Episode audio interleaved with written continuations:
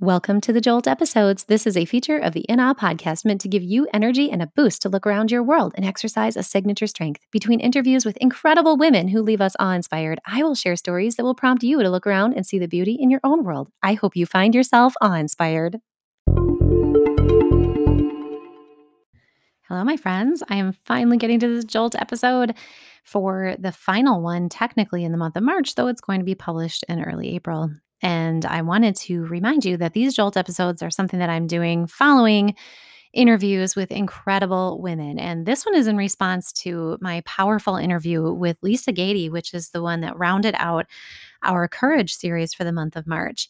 If you have not heard that episode, friends, you have missed an opportunity to sit down with two people who just genuinely love each other. And we are so lucky to have met. I want to tell you that backstory really quickly. I had Lisa on the podcast already in an episode. I think it was, um, goodness, 2019. And I did link that episode in the most recent one. But you know how I met her, friends? I met her because Jessica Johnson, Jessica Cabeen, and I were having a book signing event at a Barnes and Noble that was close to where she lived. And she had read Balance Like a Pirate and heard of it. And so she showed up with another friend. And I'll never forget it. It was like, you know, I'm sorry, but I'd never been an author before and I'd never done a book signing before. And to have a complete stranger come up and be so excited to just share how the message touched her was one of the most powerful moments, not because it felt ego boosting or anything, but it was because it's like, okay, this is a real person who had real reactions to a message that we collectively wrote. And I just remember feeling like it was such a blessing. Not only that, uh, Lisa and I became more deeply connected over the course of months and now over the course of years. And she's been a stellar supporter of this podcast. Um, she and I have been more deeply connected through my firm foundation's leadership coaching, as she referenced. And I just have to tell you that uh, she is such a blessing. And that episode has gotten so many responses from people. And I think it's because she is so deeply authentic. Her joy and her um, sense of courage to be who she truly is at the age of 54 more than ever in her life is absolutely contagious. And I know that's why that message is landing with listeners. So I want to make sure that you go back and check out that episode. And I really encourage you to do that before you even listen to this one, because in that episode, she shares, um, you know, a lot about herself, but she shares a pretty big leap that she took this year. And I want to uh, reflect on that one a little bit. And I'm going to tie it to my own current circumstances. So Lisa and I, as I said, met. It was literally months after I had taken my own big leap. I had left my principalship. Um, and here we are. I get to like be alongside her and walk her along in this journey as she made this very courageous decision to do the same and, and shift professional careers um, just in this last year. And I think you'll find her story deeply inspiring. And, you know, I could talk all about how those stories aligned. Um, you know, of course, leaving my own profession and, and kind of moving into a different one. But what I really wanted to, to talk about today in my own life is just reflecting upon how inspired it felt to hear her talk about leaving something that you have loved, that you were comfortable with, that has served you, um, that has given you deep joy and um, stability and led you through several stages of life. I mean, she was a speech language pathologist in a school for 30 years, my friends. I mean, that's a long time. And it got me thinking about um, the fact that we interviewed right around the time when I was releasing my running streak. And I wanted to tie it to this one instead of my own career shift because I feel like this one's going to be really relatable to you, my friends. And I, I know there's a mission that's meant to land for you in it. So I dropped my running streak just within the last week and handful of days in my life. And if you know me at all, if you come to this podcast, you're familiar with me, my story, I started running. Um, well, actually, before July 11th, I started running in May of that year.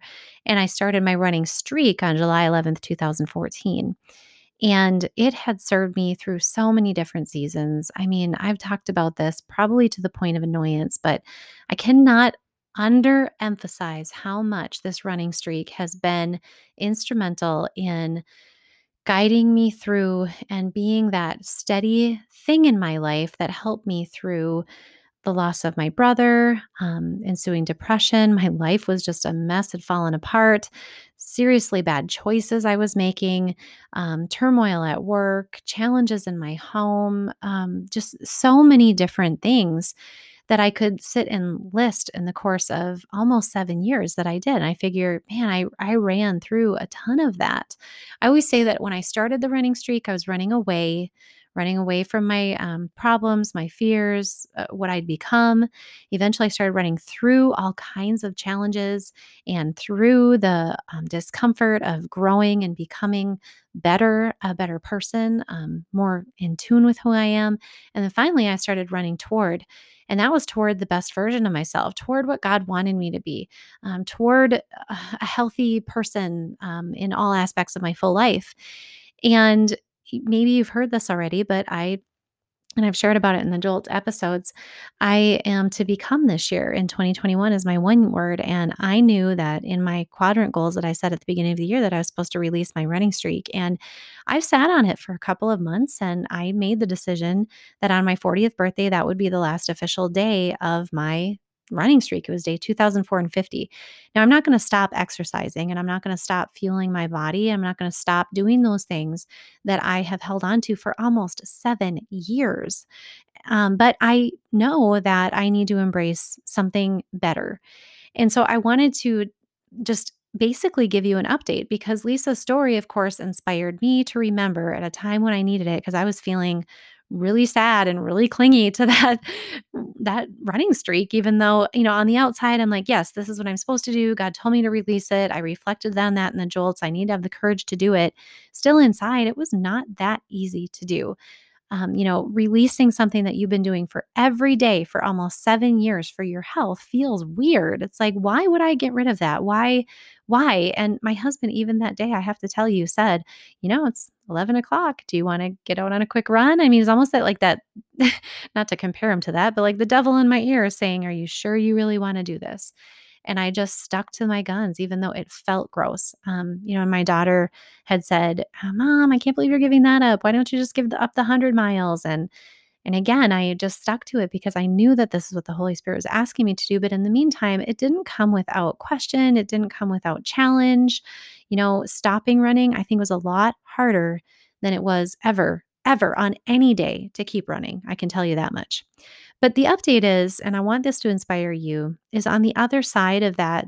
I'm not even going to say that leap, but that other side of a courage to release something like Lisa. I mean, that took a lot of courage to release a career in 30 years in. On the other side of that, as she said, is just the right next action. And I will tell you that I only ran outside one day this week, and it was today on Easter Sunday, and it was gorgeous. And I'm so grateful that I gave myself that gift. But on the other side of letting go of that running streak has been high intensity interval training, yes, on the treadmill, but more importantly, strength training, um, agility training, active recovery Pilates. These are things that are going to serve me in so many different new ways that I hadn't wanted to do before. I wasn't ready to let go of something really good, really great, in fact, to see what the next action could bring. And I have to tell you that I feel so much stronger after it's really actually been almost a week and a half that I've been doing strength training exercises. Um, and and it hurt right away. It hurt so badly, but now I can just feel a different in my movements 12 days in, you know. And I have to think that I know I'm going to continue this program for at least the next five weeks. I bought in with a coach, and I'm doing this. I'm holding myself accountable. And I got to say that I'm so glad I took that actionable step that I just didn't release something and then not know what was next. That there was, in this particular case, a strong, firm landing space. And I think sometimes we don't let go because we don't know what's next. And that was certainly the case when I left my principal job. I had no clue. And honestly, I'm still just learning that. Uh, but with this one in particular, I, I needed something a little more firm and, and I sure had it provided in a timely way. So, friends, I don't know who needed to hear this message today, but I could feel it pumping in my heart. I've been trying to figure out what I would say in this Jolt episode because there's so much that I wanted to reflect upon with Lisa's message. But I know this is the one that needed to hit. You know, I have people that uh, have been doing movement streaks, running streaks. I have friends that have been on running streaks for 30 some years, and I wanted to be that person. I thought there's no reason I wouldn't be that person. But I realized that I don't need to be that person. I need to be able to let go of something really great and see what the next action is to uh, you know become and i'll st- i'll be i'll admit to you straight up i despise weight training. I don't like lifting weights in my basement. It doesn't bring me a lot of joy, but I also know that some things are worth the struggle and the challenge to get through to get to the reward. And I know by the time I'm done with this program, I am going to be a better version. I'm going to be a better runner. I'm going to be a better, um, a stronger, more capable person in so many different ways because I'm pushing through so many different mindsets, even above the physical aspects of that strength training. So, my friends, I hope this message inspired you today. I hope that you found some joy in listening to Lisa's message. And if you haven't, that you check back in with that.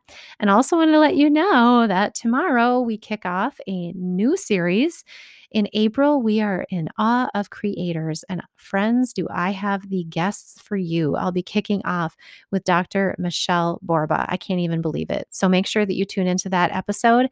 And thank you so much, my friends. Remember, courage is so important. Sometimes we just need to release so that we can figure out what that next actionable step is. Blessings. Hey, you. Yeah, I'm talking to you listener checking out this Jolt episode, hey, I want to see what you're seeing in the world. So hop on over to Twitter or Instagram or Facebook or wherever you want and pop out a quick sentence or a picture or something that inspired you this week. Let's let's share with one another, show the community what you're seeing with your eyes to see the beauty in the world. Hashtag in awe to rise.